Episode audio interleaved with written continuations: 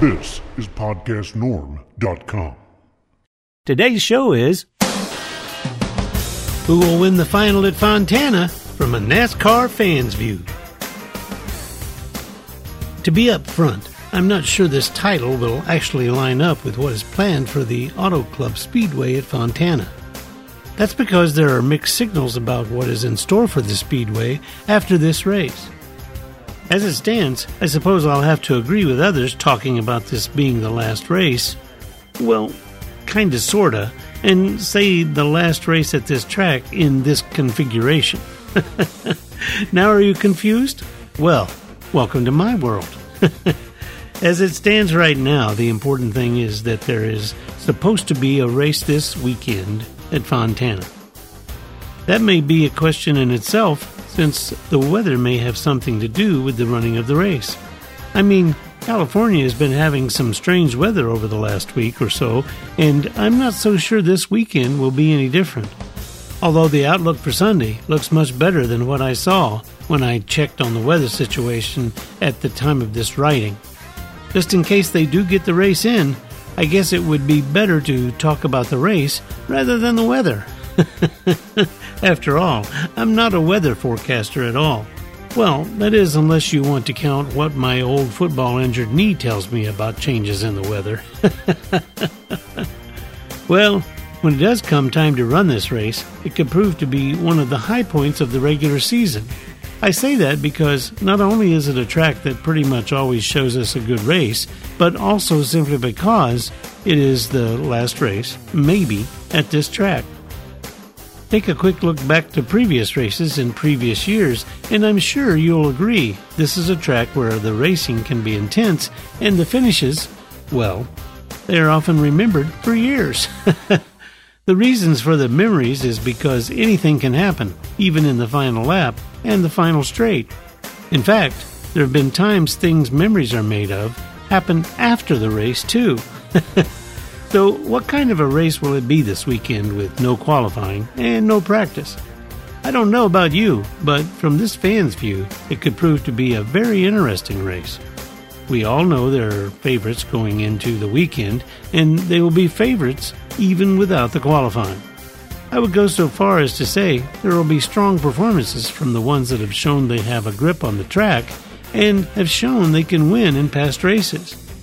You know their names Kyle Busch, Kyle Larson, Joey Logano, Denny Hamlin, Martin Truex Jr., Alex Bowman, Chase Elliott, and Kevin Harvick.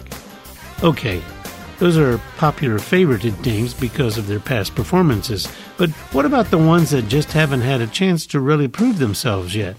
There are several names that come to mind really quickly.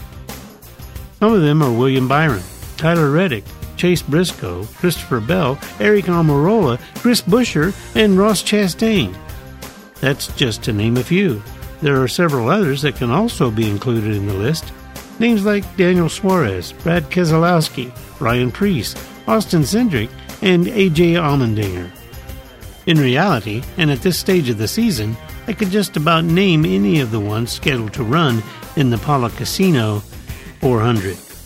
There are at least a couple of others that I just have to mention.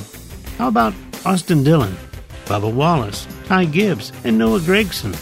Wow, did I almost not mention Ryan Blaney? it is difficult not to name at least two thirds of the field.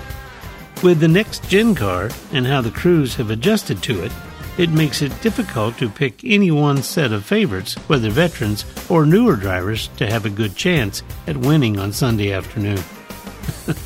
I know, I know. You thought I wasn't going to mention last week's Daytona 500 winner, Ricky Stenhouse Jr.